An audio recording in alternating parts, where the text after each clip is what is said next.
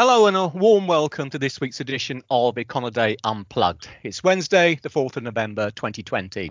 Mark Pender's on the US East Coast, Brian Jackson's in Sydney, and I'm Jeremy Hawkins in London. October ended with global equities suffering their worst week since March. And if that had anything to do with rising uncertainty about the US presidential election and concerns over sparring coronavirus cases, which it most probably did, then the latest developments regarding both warn that November could well have its problems too. In fact, this is a particularly big week for financial markets in general, and while the US election may get most of the headlines, we have policy announcements from the Fed, the Bank of England, and the Reserve Bank of Australia, in addition to a US employment update and even possible news on a post Brexit trade deal. So, best we get on. I guess we've got to start with the inevitable question. So, mm. I've got to go to Mark. Well, look, mm. it looks as if the polls have got it wrong again, and Donald Trump mm. seems to be performing a good deal better than expected. Mm-hmm. So, key question then even hmm. if we can't say yet who'll be the next president is it reasonable to assume that there's no blue wave in which case in which case you know this really clouds the outlook for where fiscal policy is going to go whoever wins if it, no, because if it may, may, not have been a wave, but it, it was a, a, big enough of a ripple in theory to create uh, a situation where the Democrats will be in control. They appear to have control of the lower house. Mm-hmm. Um, the uh, upper house of Senate seems to be split, and if Biden does um, get the um, election, uh, the vice president, um, uh, Kamala Harris, will be the 51st uh, senator and will break that tie. So right. that would give them uh, what they would need. This is all theoretical, of course, mm-hmm. but but that was the question. So it's not the so the ultimate so it, the you know the outcome could still be um, a blue wave, even though in, in the actual voting and the, and, and the difference between the two parties was much narrower, as it has been. These polls have been wrong for for uh, four or five years now, going back to Brexit. Um, so, and it happened again. Certainly seems that way. And it's interesting, I guess, from the way the markets appear to be operating at the moment. I mean, looking at, as, as, we record this podcast, we've got healthy gains coming through in certainly all the US major stock market indices. Uh, Europe finished up well too. And that's despite the fact that it does appear, well, it appears anyway at this stage, that we will have a split Congress then surely a split Congress ought to mean that prospects of a serious or significant fiscal stimulus package is going to be that much less than if either side had won outright. Well, uh, like I was saying, if it is a split, a dead split, the Democrats would have the edge. Plus, there's a little bit, you know, uh, Mitt Romney, he's a Republican from Utah and a, a former um, Republican nominee and uh, and an opponent of Donald Trump. Uh, uh, he could go either way. So there's a there is a little bit of slippage on those edges, but you're right about the political. Uh, it, would limit the ability for um, you know the, a degree, or it would it would have to go into compromise or in in, uh, in that uh, regard. But um, it's still it, it's still kind of up in the air. And also, I, you know, I imagine that there will be plenty of stimulus, whatever the outcome is here. Uh, so um, and I know what I think a lot of what the issues are here in the U.S. is where that stimulus is going to go. Is that going to go to the coastal uh, uh, uh, Democratic states, or is that going to go to the interior states? So that's a little bit of the struggle that you're seeing here over the last uh, several uh, several weeks, in the, in the inability of the, of the Democrats and the Republicans to get together um, and, and, it's really trying to limit uh, the amount that goes to the, the Democratic states. Okay, fair enough. Well, I guess presumably we'll to, though we we, yeah. we don't have to wait until sorry presumably we don't have to wait until um, you know whoever is inaugurated in January to to have some sort of deal perhaps uh, over the next uh, couple of months. I don't know. You know the timing of this count this that is going on is uh, completely unknown. And you know I was doing the same um, the same line of work uh, 20 years ago when uh, um, uh, Gore and George Bush uh, tied, and they went to Florida, and uh, they had I don't know if you remember it, but they had uh, they had to recount the votes and they had hang, uh, hanging I chads. I remember that. Yeah. I think that you know punch cards that weren't quite punched in and how do you count that? But you know what that caused? That caused uh, um, retail sales to go down. Uh, people stayed indoors just glued to the television trying to figure out what was going on. This was in in November uh, uh, that year, and it started it led it talk it led to talk of um, of a recession and then shortly into the next year this uh, a recession did indeed begin this case uh, however, we're already pretty much indoors because of the pandemic. So I'm not sure what its uh, it, uh, what its economic impact is going to be, but its social impact is going to keep everyone, you know, glued to the television trying to figure out what is going on. And, and the longer that process goes, the, the, the longer the, the, consumer spending could um, could be held down. Mm. Sure. Okay, watch this space, as they say. Okay, well, let's just stick with the states for the time being. We have both an FOMC meeting they'll be announcing tomorrow, Thursday, and of course the employment um, update on Friday. Mm-hmm. What should we be looking for out of them? I wouldn't look for very much at all out of the Fed uh, tomorrow. Um, you, uh, Brian's uh, uh, beat with the uh, Reserve Bank of Australia is more interesting, but um, that bank went to 0.1 on their policy rate. The Fed's target is already you know 0.125, so it's already there, and their QE has been unlimited for quite a long time, and they've and they've changed their inflation targeting. So, uh, and and of course, given all the uncertainty that's going on here, uh, they're going to want to keep their heads down, I would think, and I, so I really don't see anything uh, market moving. Um, on uh, Thursday tomorrow. But on Friday, with the employment report, uh, uh, the econ- the Econoday consensus is a 900,000 gain. Um, it, uh, a respectable gain, maybe a bit of a, you know, showing that there is resilience and that there, the economy uh, and labor market is uh, bouncing back. We had the ADP, however, this morning, and it was on the on the low side um, as well as uh, some of these uh, surveys, uh, um, whether it's the ISM or um, the PMIs, uh, they are not showing very much uh, punch at all on the employment side. Even though uh, it, orders have been going up in these surveys, backlogs are still soft, exports are still soft, and employers, even though they have a, they seem to be a little bit more upbeat about the outlook, kind of assuming that the coronavirus virus won't last forever.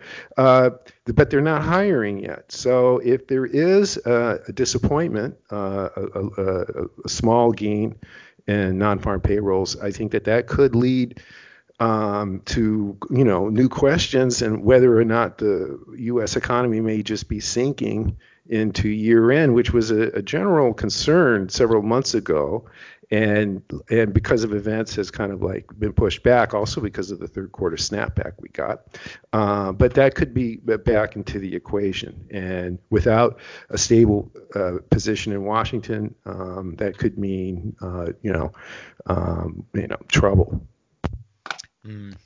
May politics be sorted out there as soon as possible.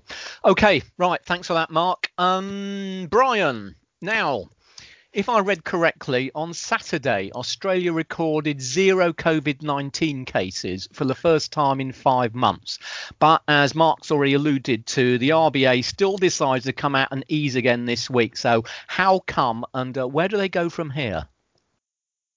Yeah, it's, it's, it's sort of been an interesting tactic by the RBA. They, um, you know, they lowered policy rates just this week on Tuesday um, after having uh, sort of kept their powder dry for about five or six months since I think April was the last time they, they cut rates during the initial response to the pandemic. So, um, you know, we've had a few uh, comments from RBA officials basically saying that they thought that they, they wouldn't get, you know, the word they used was traction from uh, moving uh, while, you know, a lot of the economy was still in lockdown.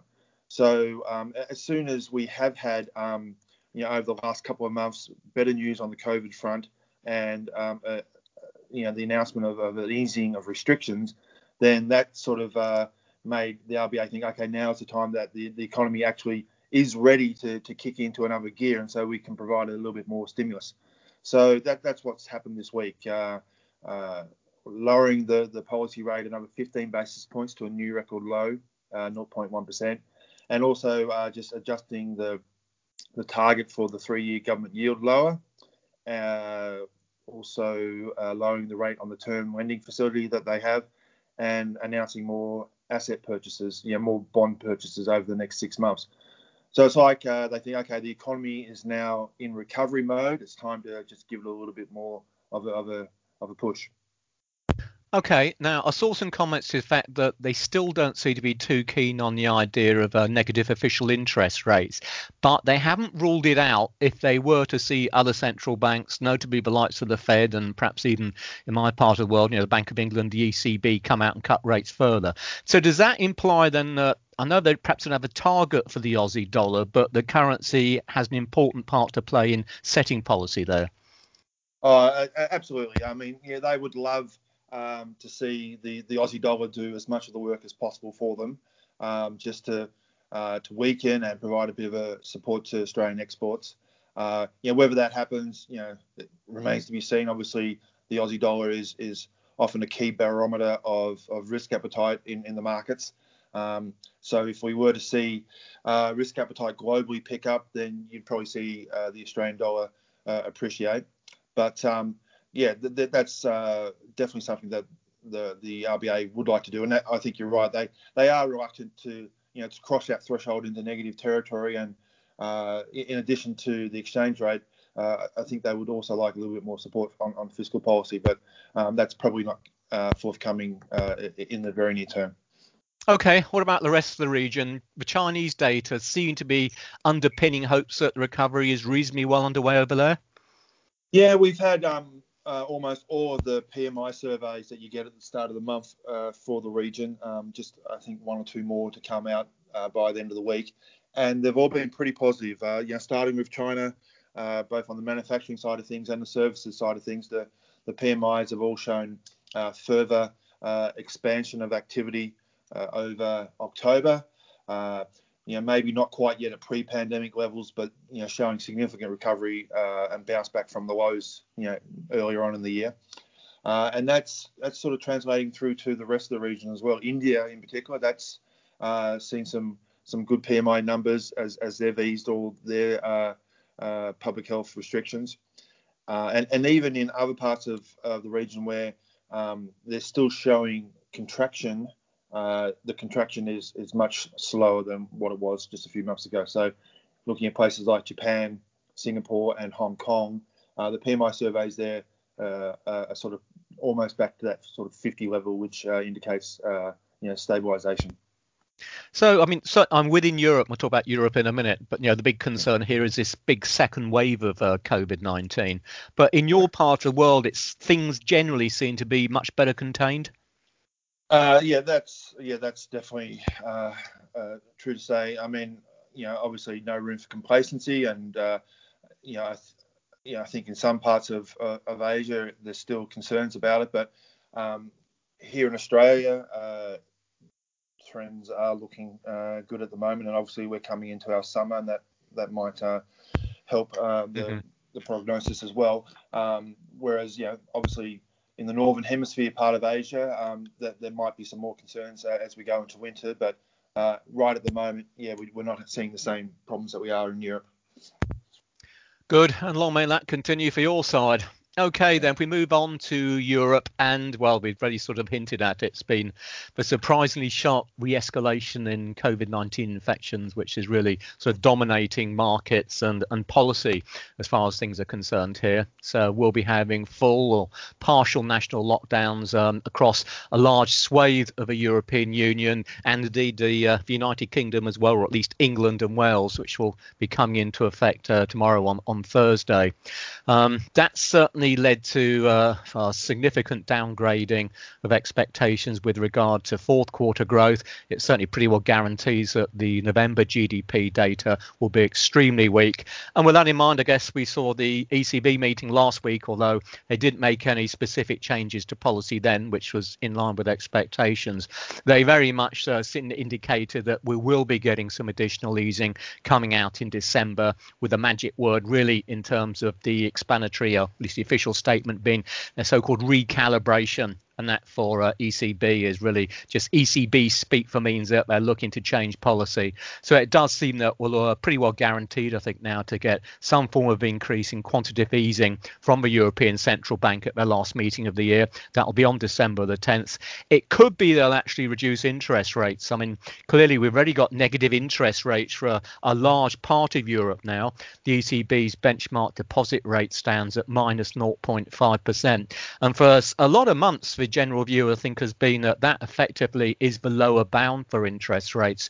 But there have been some comments coming out from a number of ECB officials over the course of the last months or so to suggest that they're at least contemplating the idea that they could take rates down even further.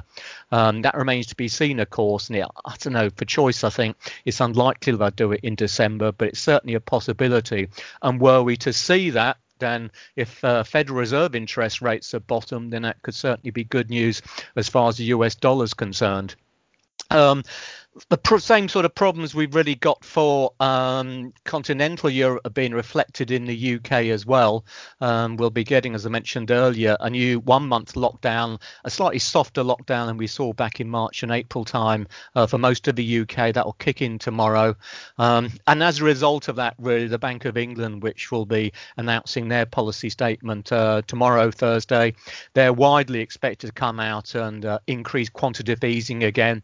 It looks as if market consensus is probably about a 100 billion pounds sterling increase in the current ceiling that would take it up to 845 billion pounds as as the upper limit on overall uh, net asset purchases. Risk, I've got to say though, I think in light of the way the economy looks if it's going to perform, and indeed has shown signs of performing over the course of the last few weeks, so that we could see a larger increase than that.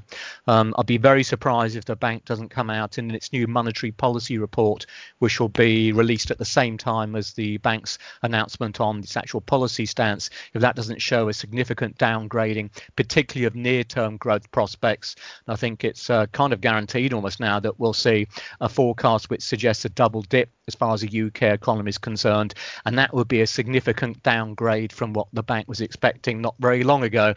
And Jeremy, course, Jeremy, yeah. Can, can you can you touch on negative rates and the BOE?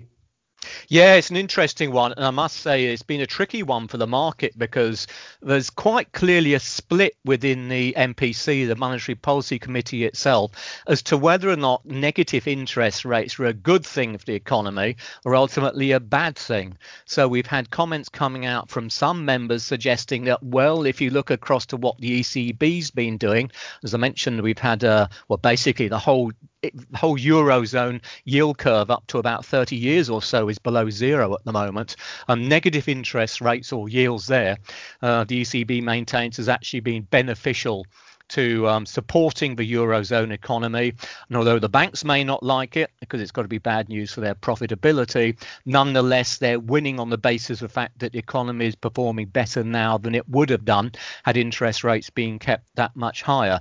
So that's one view, but there's still very much a view, I think, from the majority of MPC members, which, you know, like most countries until very recently, negative interest rates is something which has never happened in the UK before, and there's a natural resistance resistance and cautiousness surrounding any kind of move into that area. And I think there's still this belief that at this stage it's important to ensure that the banking system is operating smoothly and that banks are continuing to lend. And if a bank's going to continue to lend, they really need to make money. They've got to make some kind of profit. And I think to that extent, it's probably for this stage of the economic cycle, the majority senses that negative interest rates may be all right, but not now.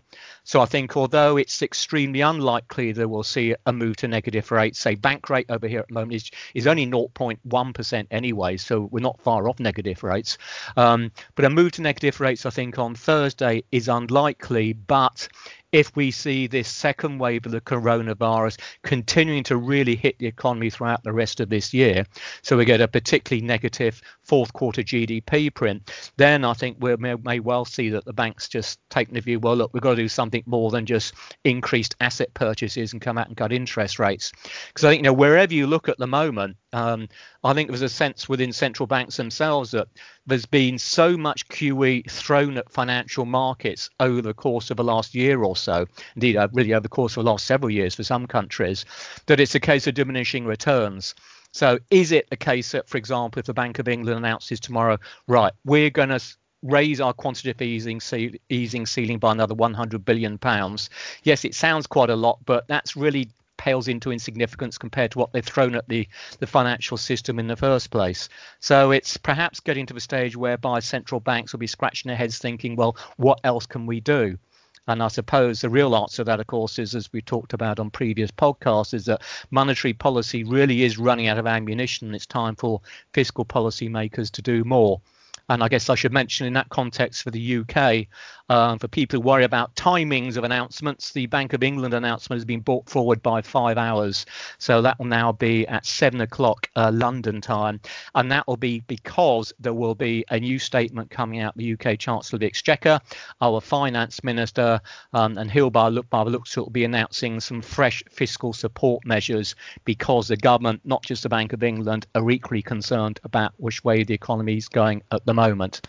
So um, I think you know, bottom line as far as Europe's concerned is that uh, the corona coronavirus crisis is back with a proverbial big bang, and policy has been really caught a bit short by, I suppose. I think most of the experts expected that there may be some kind of mild second wave, but it should be contained.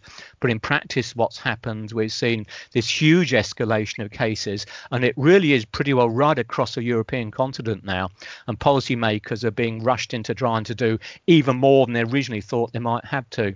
So it's um, say easy fiscal policy and monetary policy uh, still to come.